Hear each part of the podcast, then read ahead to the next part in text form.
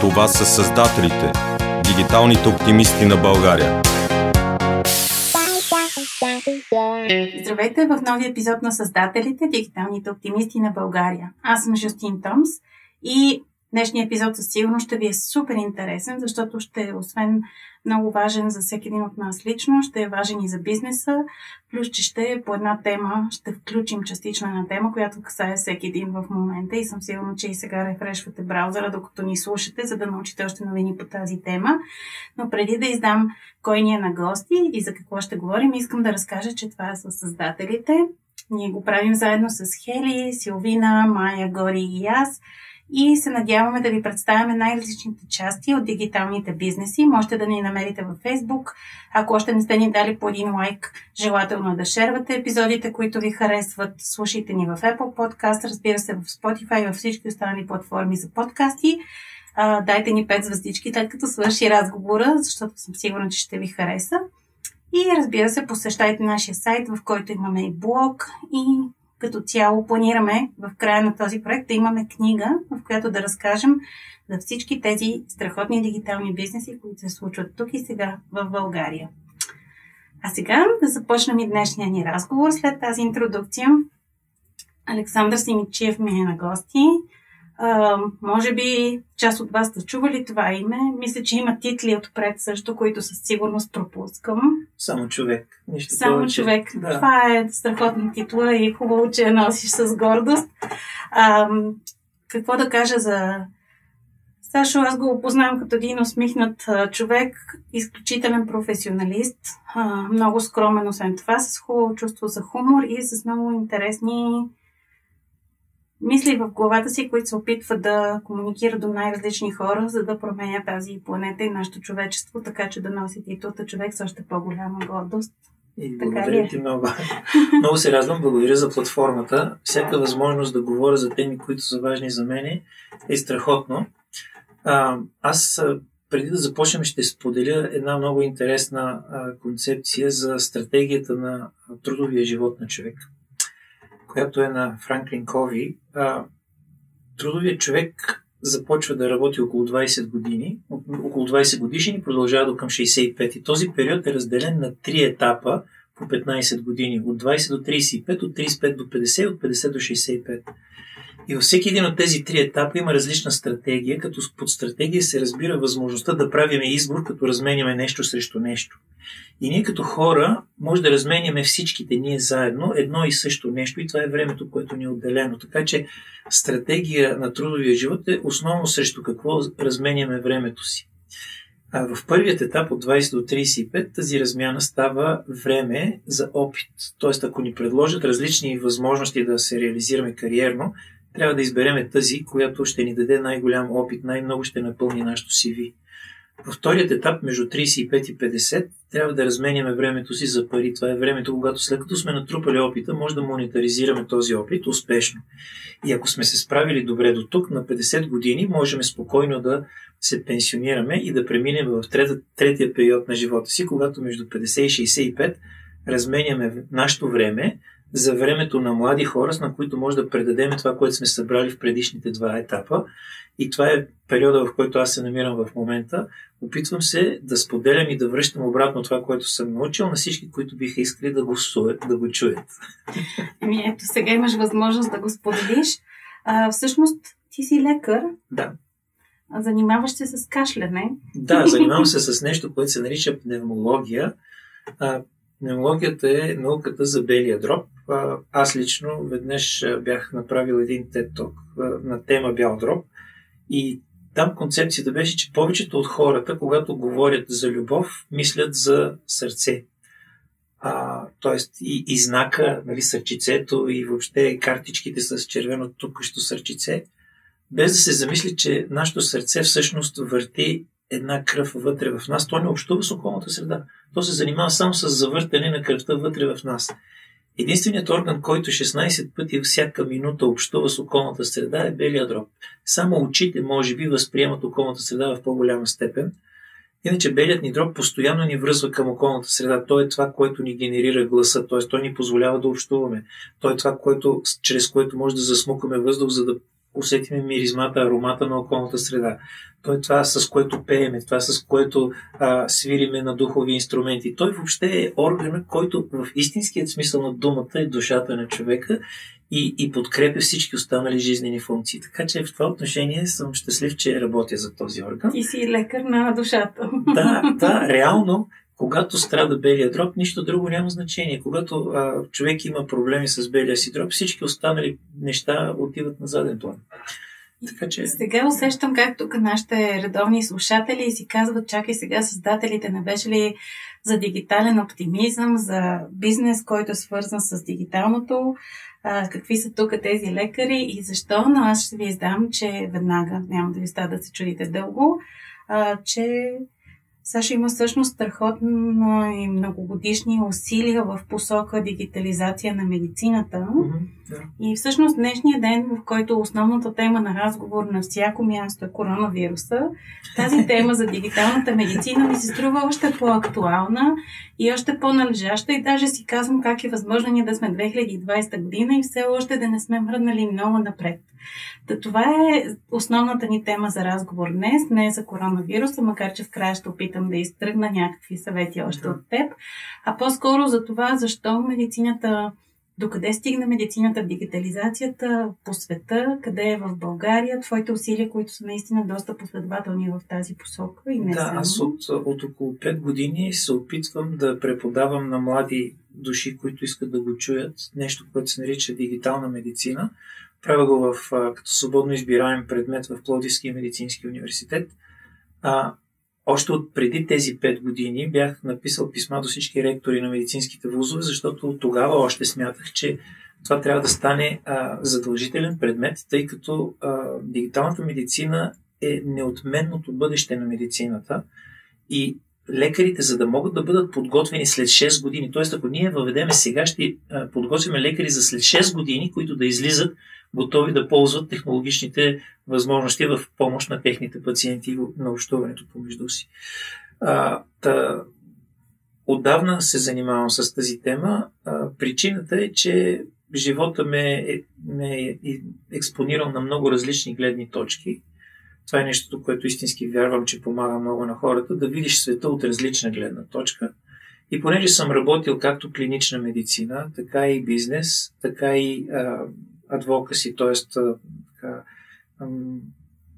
Гражданска, гражданска активност, съм видял къде са тесните места и как може технологията много да помогне. Същевременно, понеже още от началните си години в медицината видях колко изключително важно е комуникацията, т.е. общуването, било то лекар-пациент или лекар към други лекари или а, лекар към обществото.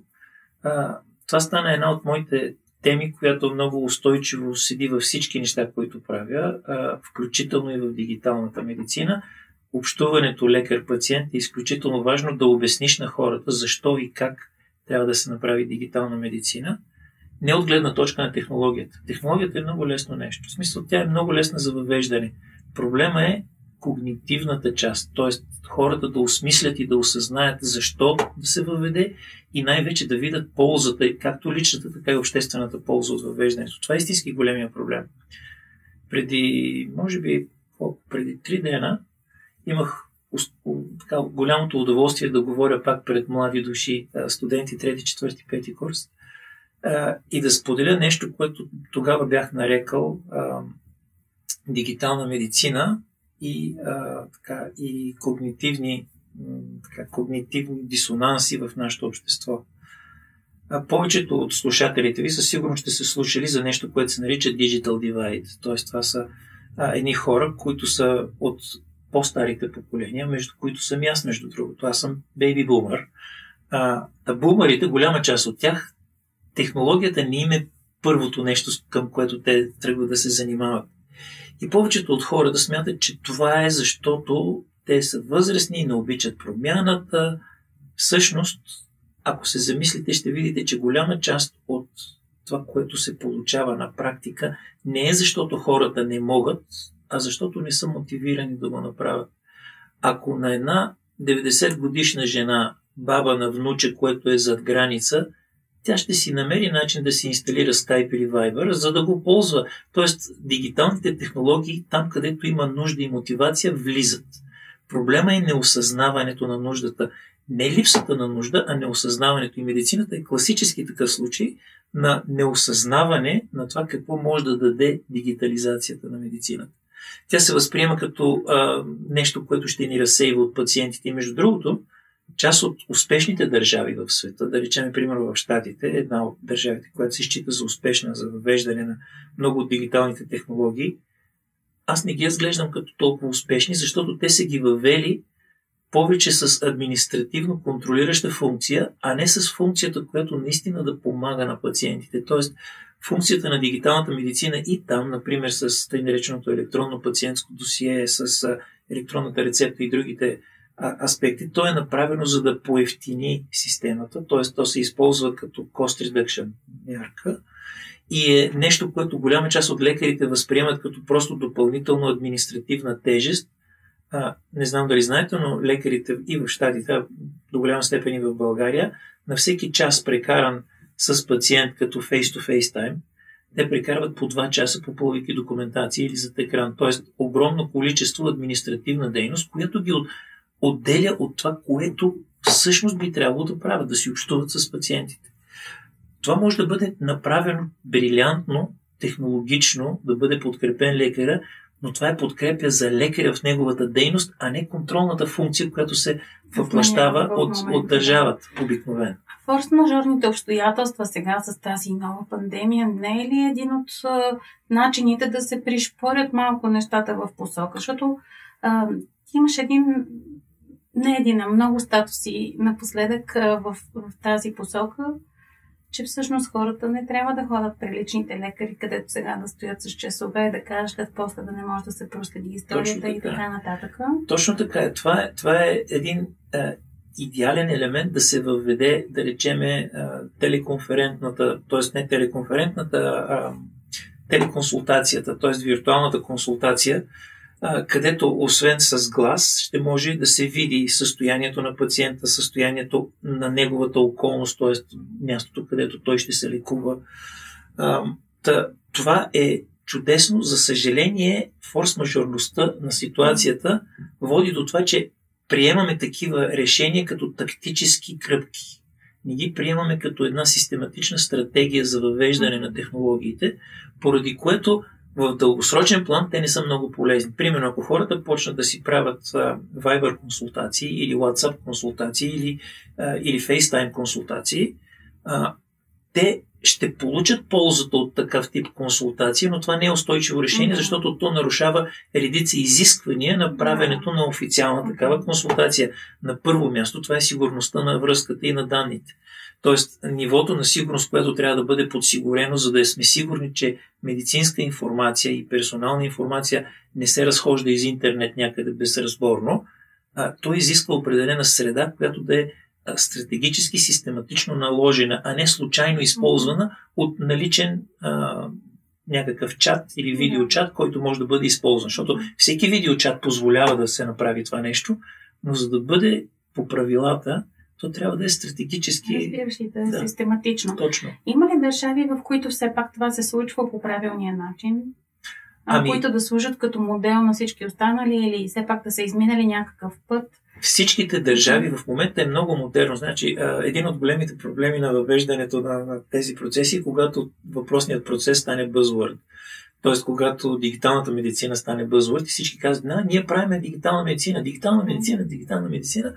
А същността, същността е прилагането, прилагането на технологии, много често не прилагането, а налагането на технологии, които не са в резултат на непосредствените нужди на хората долу-ниско, а са резултат на нуждите на управлението на системата. Нищо лошо няма в това, но трябва да се мисли за нуждите отдолу нагоре, а не отгоре надолу. Защото тези, които отгоре надолу мислят за нуждите, са възможно най-далече от тези нужди. Нуждите са долу. Администратори, вероятно, нали, медицински администратор или... Не, примерно става въпрос, че а, дигитална стратегия на една държава се мисли от а, Министерски съвет, съответно министър на здравеопазването, надолу има си отдел за дигитално здравеопазване, който отдел разсъждава стратегически какво се прави в нашата мила държава. А, това нещо е чудесно за координиране на дейност, но не за налагане на дейност. Дейността трябва да извира отдолу като нужда, за да може решенията, които се получават, да могат да отиват нагоре, да се синхронизират, да се координират и това да стане национална здравна стратегия. Имаме ли такова в, в Министерството? Имаме, да. Някакво звено за дигитализация? Имаме, да. Наистина да, ли? Да. Ти участваш ли в не, това? Не. Аха, а кой да. участва? Ами, има хора, които са назначени да. там и участват.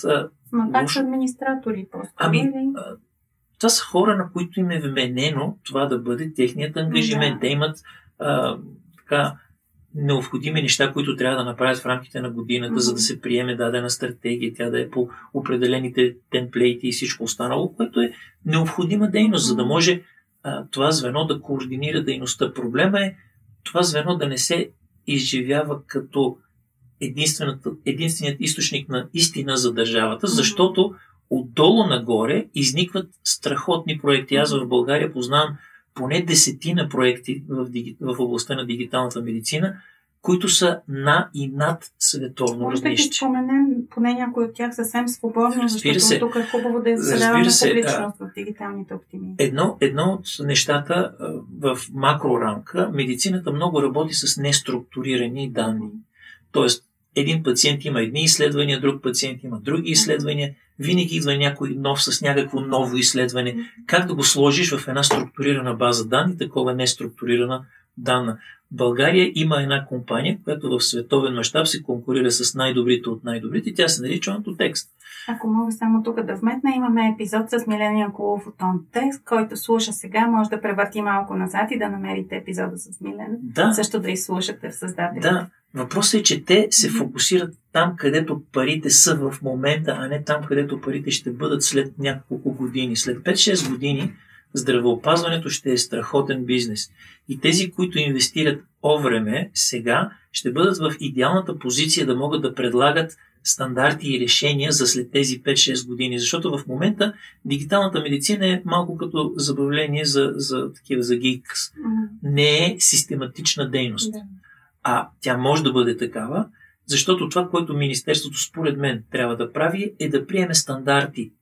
А в рамките на тези стандарти хората да правят своите решения Да и да се състезават и да се състезават. Стига те да са в рамките на интероперабилити, т.е. те да могат да се сглобяват едно към друго.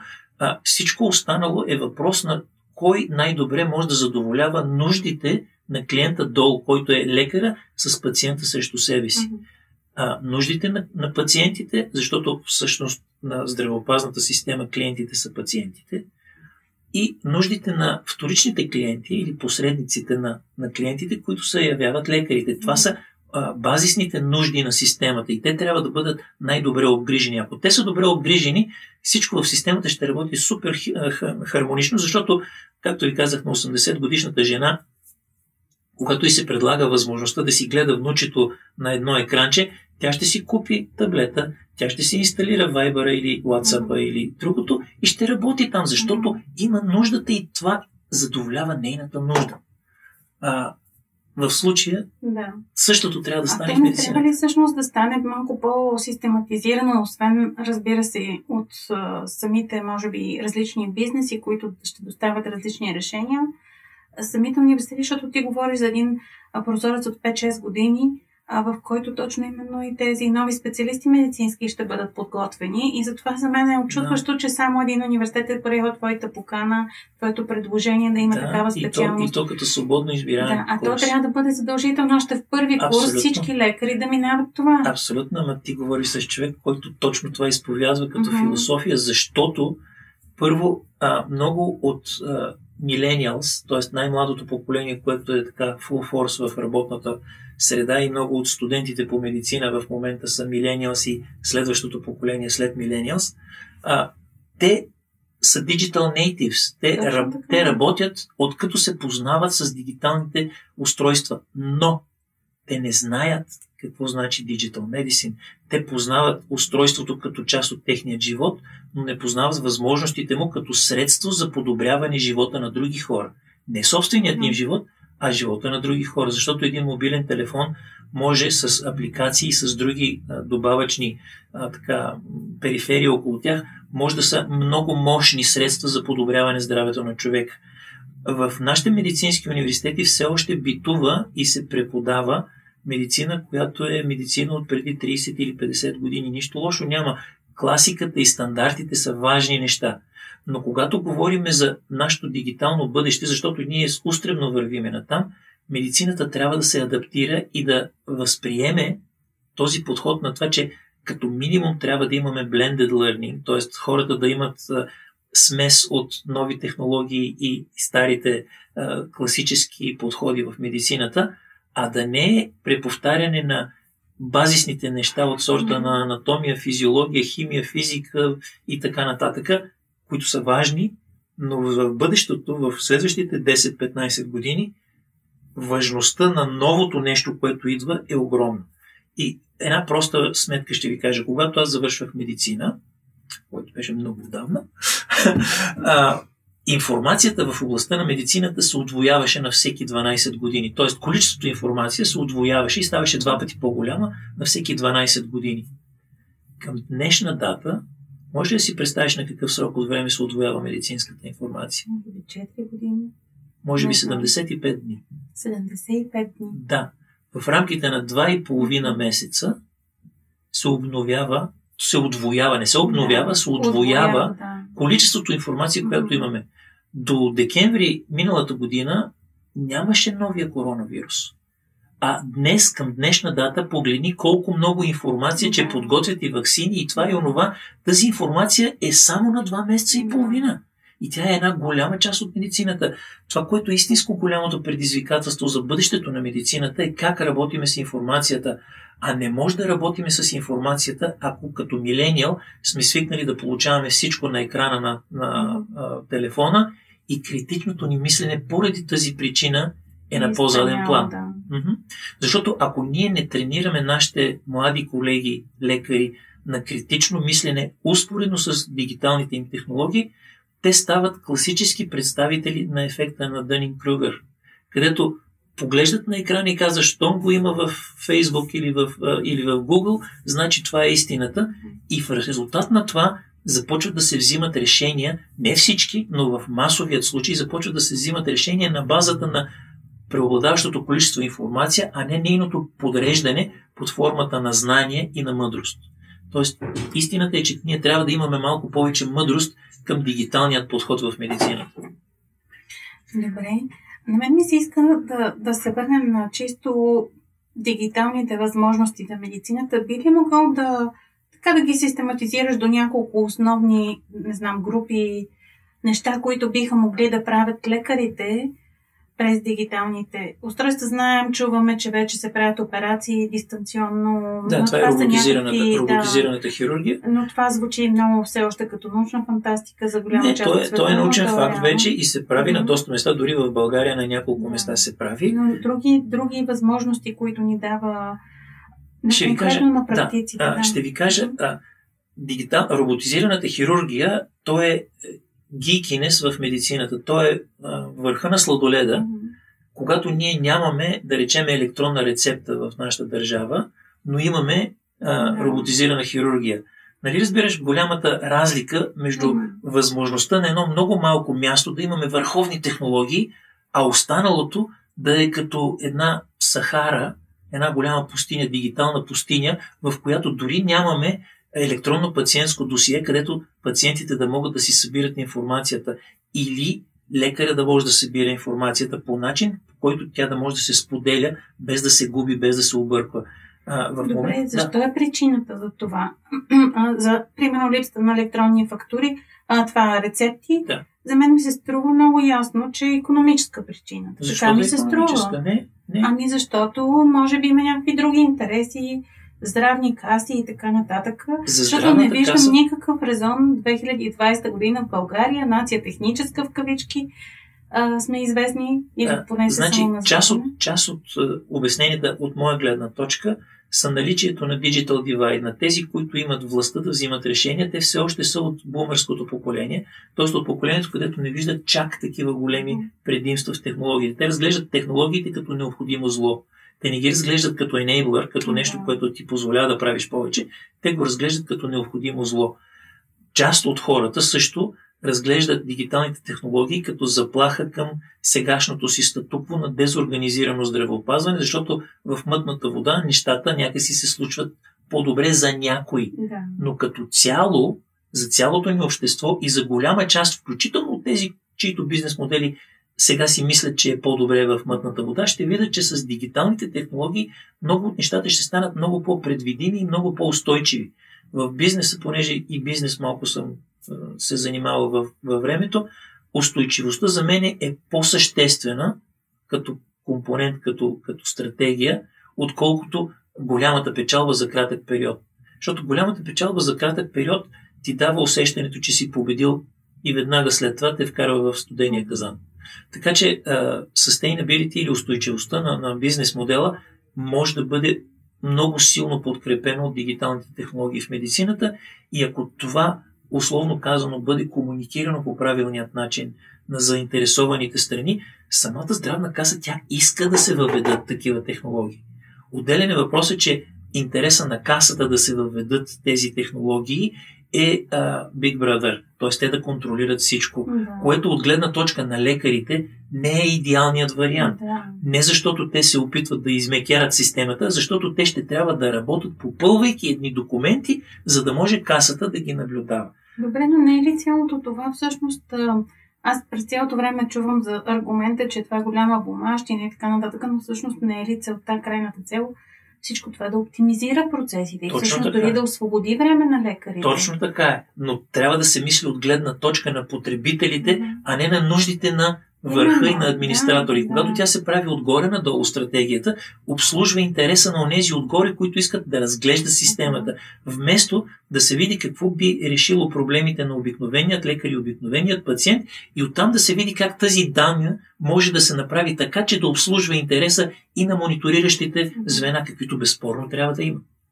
Добре, и всъщност тук е мястото и на граждански организации, и на нас гражданите. И ето, може би през това, този епизод на създателите също да наливаме огън в това масло за говоренето и за този прешър, социален прешър а, или социално а, искане към тези, от които зависи нещо, да бъде свършено това нещо. Ами, а, аз колкото бях оптимист преди време в този подход, сега съм реалист в един малко по-различен подход. И този подход, да, и този подход би го цитирал като едно изказване на Маргарет Мид, което е казала, че а, ако ние тръгнем да обсъждаме нещо на, на площада, ще има хиляди едно мнение. Но ако се съберем един малък колектив, който имаме ясна цел и знаеме какво искаме да постигнем, вероятността това да се постигне е много по-голяма. Тоест, един малък екип, който се опитва и прави нещо смислено. Хора, които имат общо философско, концептуално и морално и етично разбиране за процеса, който те трябва да менеджират. И когато се предложи едно такова решение, то се вижда, че то всъщност е безалтернативно, защото обслужва интереса както на обикновеният потребител, така и на администрацията нагоре, която всеки един има своето собствено малко нещо в, в Имаме ли подобна група хора, които са а, ангажирани с това? Ти си самия участваш в различни неправителствени организации, създател си на такива, ръководител си на Да, такива. да, но, ще кажа Мгм. ното. А, опитах се преди няколко години, преди 4-5 години, се опитах да създам нещо, което тогава исках да нарека български, българска дигитална екосистема, защото исках да събера фирми, които могат да обслужват здравеопазването, така, щото те да си създадат една система с общо разбиране, т.е. с един вид условен стандарт на обмен на данни, където една фирма с бази данни може да се събере с една фирма, която се занимава с Secure Messenger, с фирми, които се занимават с телемедицина, с фирми, които се занимават с разработване на решения за извънболничната помощ, с фирми, които се занимават с разработване на решения за болничната помощ, защото България има по едно или по две или по три компании за всяка една от тези дейности. И то компании, които дават продукти на, световен, на световно равнище. Но те работят всяко една за себе си. Ако ние успеем в България да създадем такава екосистема, това ще позволи като нация, като държава да предлагаме на външни производители, на външни по-точно клиенти, едно решение тип Лего, където отделните, а, и, така, отделните съставни части могат да се сглобят към нуждата на съответната система. Не да предлагаме продукт, а да предлагаме лего решение. Лего е много успешна детска игра, точно защото там детето може да си сглоби това, което, което то иска, да, което... без предварително задание. Тоест, не сме направили нашият продукт, който да ви решава всички ваши проблеми, без да знаем дори какви са вашите проблеми. И затова даването на възможността да се даде един тип лего екосистема за здравеопазване фокусирана, защото ние знаеме в по-голямата част от западните държави какви са стандартите, например, за ам, сигурност при обмен на данните. Има, примерно, за щатите това е ХИПА, той е един стандарт, който е ясен. HL7 също е дан, а, стандарт за обмен на данни в болнични информационни системи. Тези стандарти ги има по света и ако нашата система просто хване тези стандарти и разработи екосистема, която да позволява сглобяването на решения, тя може да ги предлага и на малки, и на големи клиенти на ниво, който никой друг единичен производител не може да предложи. Например, а, в момента, понеже тръгнахме с базите данни, ще кажа, че OnToText може да се конкурира с Oracle и с SAP. Но те се конкурират на, база, на ниво база данни.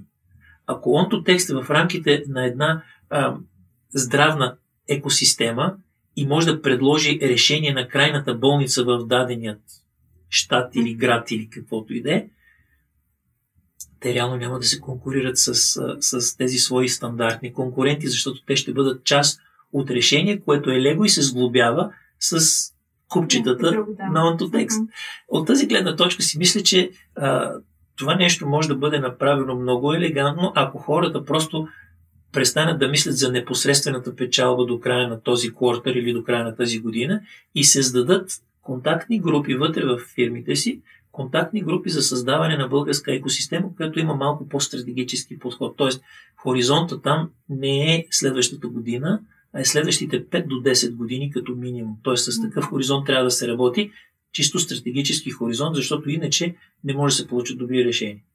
И майндсета трябва да е Blue Ocean. Трябва да е място, където конкуренцията е ниска, защото а, няма много играчи, които да играят на, на зоната на това да се предложат лего системи в областта на дигиталната медицина.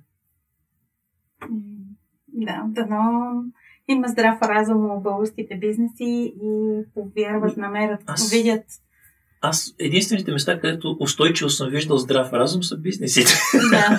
Другото се появява на други места, но изчезва също толкова бързо, да. колкото се появява. Добре. А, следва да тръгнем към финалната част на нашия разговор и предвид на твоята специализация, все пак този разговор е са ти си лекар, който идва тук с огромния си опит и усилия, които си полага от целенасочено години наред в посока дигитализация, но ми се ще да те да използвам случая все пак да прокараме и темата за коронавируса, което вълнува с нашите слушатели не по-малко от дигиталното ни бъдеще, вероятно.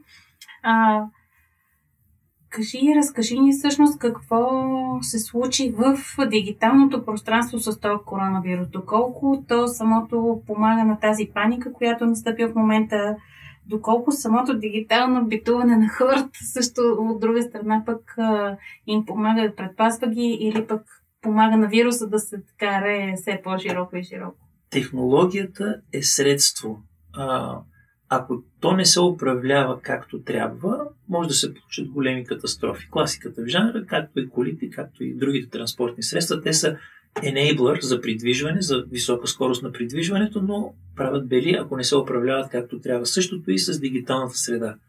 Дигиталната среда позволява неимоверно много информация да се премества и да се облъчват големи групи от хора с тази информация.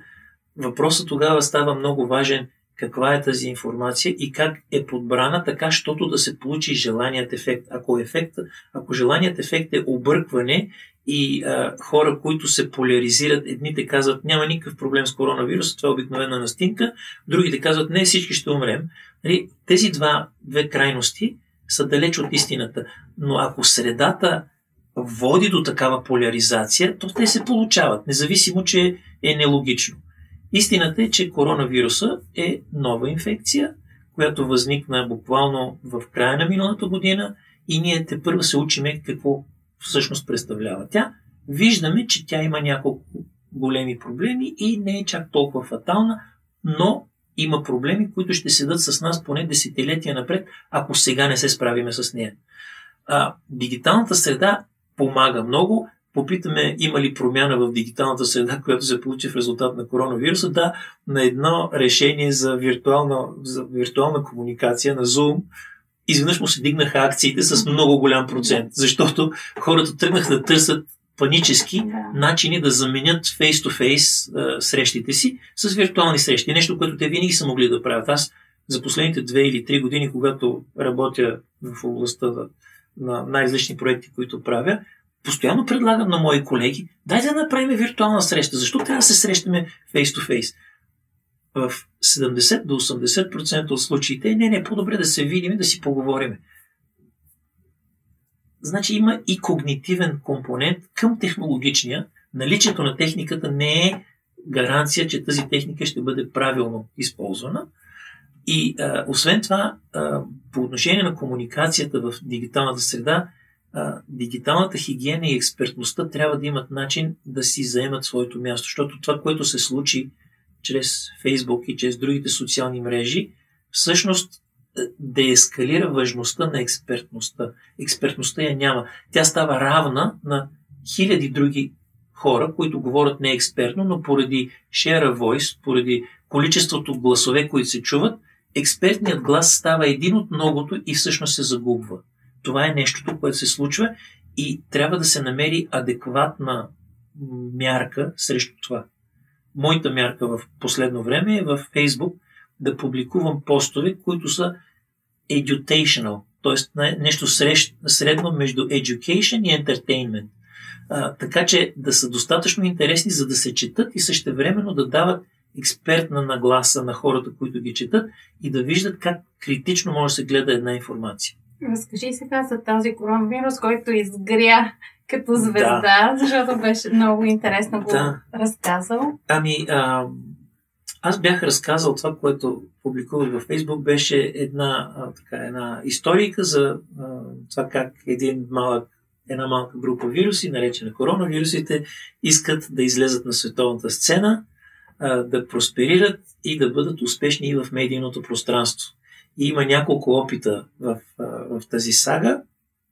Първоначално по-голямата част от коронавирусите – тъй наречените коронавируси на обикновената настинка. Единственото нещо, което могат да правят е, за да бъдат успешни в световен мащаб, да лесно да се разпространяват. Обикновената настинка се разпространява адски лесно, много заразна е, но хората не боледуват тежко от нея. Тя си е обикновена лека настинка. Същите тези коронавируси, някои от тях решили да станат и медийно известни. Първият, който се опитал, решил да си качи много смъртността, за да може през вестниците да излезе с висока смъртност, обаче забравил, че трябва и да се разпространява. Той бил с по-низко разпространение, но много смъртоносен. Това е тъй нареченият MERS или Middle East Respiratory Syndrome, който си остана там, където се зароди общо взето с дромедарните камили, си остана в Саудитска Аравия. А вторият опит беше на тъй нареченият SARS.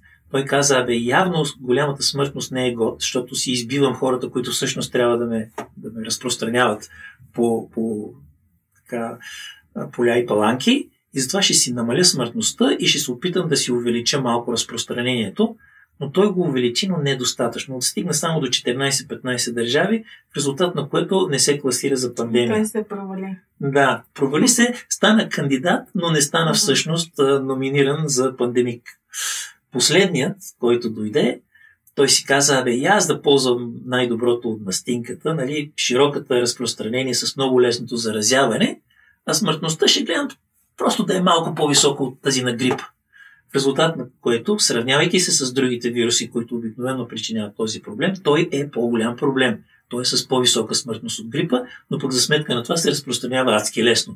И ето ви кандидата, който вече е номиниран и почти е така утвърден за пандемик на годината.